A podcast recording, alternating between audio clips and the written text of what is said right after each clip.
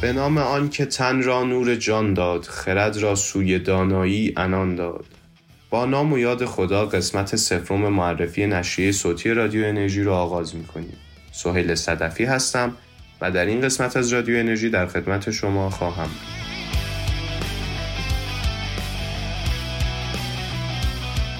انجمن علمی دانشجویی انرژی دانشگاه تبریز جزو اولین انجمن‌های بین‌رشته‌ای تاریخ دانشگاه تبریز است که در حوزه‌های مکانیک، برق، محیط زیست و علوم پایه فعالیت دارد. از افتخارات و پیشینه انجمن در حوزه نشریات میتوان به نشریه چاپی انرژی اشاره کرد که واقعاً شاهکار نشریات دانشجویی است. در آذر ماه سال 1401 انجمن انرژی موفق به دریافت مجوز نشریه چاپی از دانشگاه تبریز شد. در اولین سال فعالیت توانست در جشنواره بین‌المللی حرکت مقام شایسته تقدیر را کسب کند. این امر با تلاش‌های هیئت تأسیسه این نشریه به وقوع پیوست و گام بلندی را در راستای رسیدن به اهداف انجمن برداشت. امسال برای گسترش کارها و حیطه‌های کاری انجمن تأسیس نشریه صوتی مورد توجه بود که حدود 2 ماه پیش در جلسه شورای مرکزی انجمن تصویب شد تا یک نشریه صوتی و چند رسانه‌ای کاملا متفاوت داشته باشیم. در بخش اول شما را دعوت می‌کنم تا به سخنان جوانترین مدیر مسئول حال حاضر نشریات دانشگاه تبریز درباره وجوب تشکیل، عملکردها و اهداف رادیو انرژی گوش فراده. با نام و یاد خدا، محمد مهدی رسولزاده هستم، نایب دبیر انجمن انرژی دانشگاه تبریز و مدیر مسئول نشریه صوتی انرژی که با نام رادیو انرژی فعالیت داره. اگه بخوام از اول براتون تعریف کنم که چی شد به فکر تأسیس رادیو انرژی افتادیم، خب برمیگردیم به حدود 2 ماه پیش. تو جلسه انجمن بودیم، بحث پیش اومد که چرا در حیطه آموزش فعالیتمون کمه و به چشم نمیاد. اومدیم راهبرد تعیین کردیم و تصمیم بر این شد که یه نشریه صوتی و چند رسانه‌ای داشته باشیم. با توجه به اینکه انجمن انرژی پیشینه خیلی خوبی داره و قبل ما عقبه‌ای پر از جوایز، مقام‌های متعدد داره، تو حوزه کتاب، تو حوزه نشریات، تو حوزه کارآفرینی، تو حوزه انجمن خلاق، واقعاً تو همه این مباحث اسم درخشان انجمن انرژی به چشم می‌خوره.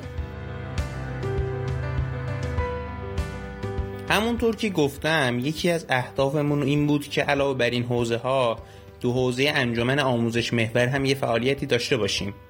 طی جلساتی که با اساتید محترم و دانشجویان تحصیلات تکمیلی داشتیم، تصمیم بر این شد که رادیو انرژی متفاوت از بقیه نشریات صوتی و آموزش محور باشه.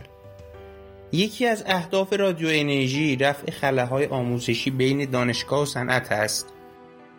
هممون دانشجو هستیم، هیچکس از هیچکس سرتر نیست، ولی خب باید قبول کنیم یه عده دست به آچار و دست به کیبورد خوبی دارن، مهارت به دست آوردن و دارن از درسی که میخونن تو مهارتشون هم استفاده میکنن.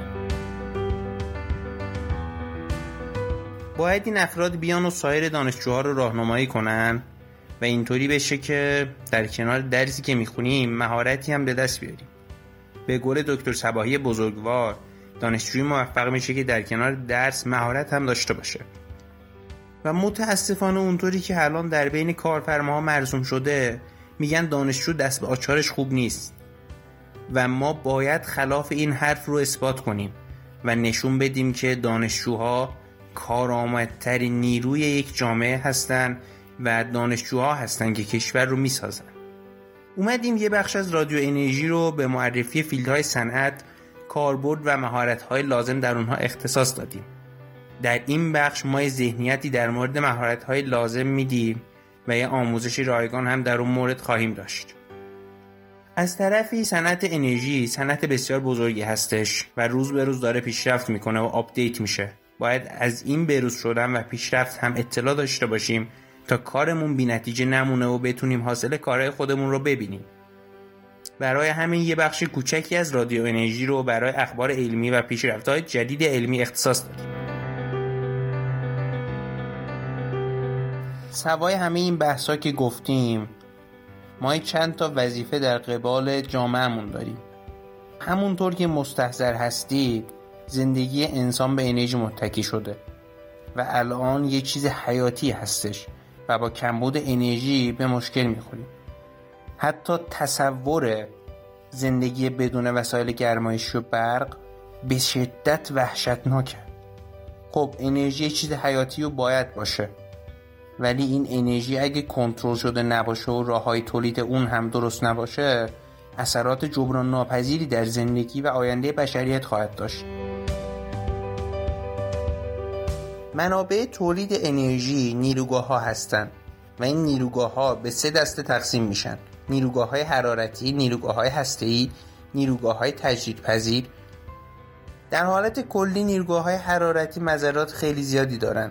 گازهای گلخانه‌ای که تولید میکنن منجر تغییرات جوی، افزایش دمای هوا و ذوب یخچال‌های قطبی میشه که این کارها باعث افزایش سطح آب دریاها، افزایش خطر سیلاب و سطح آبیزی میشه. الگوی مهاجرت حیوانات رو به هم میزنه، تنوع زیستی رو به خطر میندازه و بیماری‌های گوناگونی که انسان رو درگیر میکنه. این تغییرات همگی با یکدیگر مرتبطن و تأثیرات جمعی اونها بر جوامع و محیط زیست جهانی خیلی گسترده است. تحقیقاتی داره انجام میشه، ولی به جز استفاده کمتر سوخت‌های فسیلی هیچ چاره‌ای نداریم در مقابل این مضرات. یعنی هیچ فیلتری، هیچ راهکاری برای کاهش اثراتش وجود نداره. به همین خاطر نیروگاه‌های حرارتی دیگه به نوعی منسوخ شدن و دارن منسوخ میشن.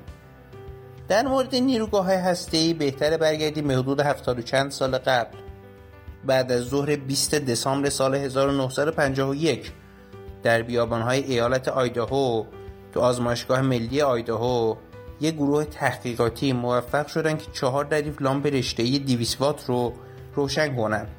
البته قبل اون لامپ روشن شده بود. فرقی که روشن شدن این لامپ‌ها با لامپ‌های دیگه داشت این بود که الکتریسیته لازم برای روشن شدن این لامپ‌ها از جنراتوری متصل به یک راکتور هسته‌ای تأمین شد و برای اولین بار بشر موفق شد یه مقداری الکتریسیته قابل استفاده از شکافت هسته‌ای به دست بیاره. 3-4 سالی روی این پروژه کار شد.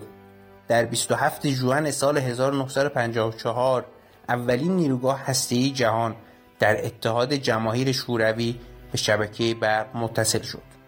بعد اون انگلستان تونست یه نیروگاه 50 مگاواتی با فعالیت تجاری بسازه. کشورها در حال تحقیق و کار روی نیروگاه‌های هسته‌ای بودن که در 30 سال آخر قرن 20 نگرانی‌ها در مورد پسماندهای نیروگاه‌های هسته‌ای زیاد شد و حوادثی مثل فوکوشیما و چرنوبیل جامعه بشری رو نگران کرد که به فکر دفع پسماندها و کنترل نیروگاه‌های هسته‌ای باشند. و به نظر برخی از دانشمندان و صاحب نظران در این حیطه چندین سال بعد دیگه چیزی به اسم نیروگاه هسته‌ای هم نخواهیم داشت و نیروگاه‌های هسته‌ای هم کم کم منسوخ میشه. و خب رسیدیم به گل سرسبد نیروگاه‌ها، یعنی نیروگاه‌های تجدیدپذیر. تاریخچه نیروگاه‌های تجدیدپذیر به دوران قدیم برمیگرده که اصلا اون زمان برق هنوز کشف نشده بود. نمونه اون نیروگاه‌ها بادگیرهای استان یزد هستش که ایرانی‌ها ساختن. اما توسعه و گسترش نیروگاه‌های تجدیدپذیر زمانی توجه پیشگامان این حیطه رو به خودش جلب کرد که نگرانی‌ها در مورد نیروگاه‌های هسته‌ای زیاد شد و از طرفی قیمت سوخت‌های فسیلی سر به فلک کشید و دانشمندان به فکر ساختن نیروگاه‌های تجدیدپذیر افتادند. اولین نیروگاه‌های تجدیدپذیر کشور خودمون سد امیر کبیر یا همون سد کرج هستش که این نیروگاه آبیه و در سال 1340 به بهره برداری رسیده. در حال حاضر چیزی که تو دنیا مرسوم هست و بهش زیاد پرداخت میشه بحث نیروگاه‌های تجدیدپذیر کوچک و خانگی هستش. یعنی شما یه سیستم نیروگاهی کوچک رو تو خونه راه اندازی میکنی و به وسیله اون برق مورد نیاز خونه خودت رو تامین میکنی. واقعاً در مواقعی میتونی به دولت برق بفروشی و از اونجا هم درآمدزایی بکنیم. شاید تنها ایراد و ضرر نیروگاه‌های تجدیدپذیر صدا و نویزی هست که حاصل حرکت پره‌های توربین‌های بادی هستش و این مسئله رو هم توی یکی از شماره‌های نشریه چاپی انرژی مورد بررسی قرار دادیم که راه حل خوبی داره. در کل ما تلاش خواهیم کرد که مردم کشورمون رو به سمت انرژی‌های پاک و درآمدزایی از این هیته سوق بدیم و مردم رو با علم روز بیشتر آشنا کنیم. در پایان حرفام میخوام تشکری داشته باشم از جناب آقای دکتر توحیدی، رئیس دانشکده مهندسی برق و کامپیوتر، که همیشه پشتمون بودن و حامی ما بودن. اساتید گرانقدر آقای دکتر حسینی، دکتر صباهی، دکتر اباپور، استاد مشاور محترم نشریه آقای دکتر رنجبر، سرکار خانم دکتر سلیم، آقای دکتر کوشافر و حاج آقا حمیدی که همیشه یار و یاور انجمن‌های علمی هستند و مانند پدری دلسوز برای پیشرفت دانشگاه تبریز دارن تلاش میکنن. و اما تشکر ویژه‌ای داشته باشم از دبیر محترم انجمن انرژی آقای دکتر نوربخش که امسال زمینه فعالیت رو برای ما جوانها فراهم کردن و ما رو با پیچ و خم‌های این راه آشنا کردن. خب خیلی ممنون از توضیحات آقای رسولزاده. امیدوارم که گوش دادن به این پادکست برای شما لذت بخش بوده باشه. از اینکه با ما همراه بودین سپاسگزارم. اگر سوال، نظر، انتقاد یا پیشنهادی دارین، خوشحال میشیم که با ما در میون بذارید. راههای ارتباطی با رادیو انرژی آیدی تلگرام و اینستاگرام ما هستند. آیدی تلگرام به نشانی energy_tarbrizuni و آیدی اینستاگرام به نشانی tbz_energy_association. شنبه هر هفته میتونین قسمت جدید رادیو انرژی رو از کانال تلگرام انجمن و سایت دانشگاه دنبال کنید.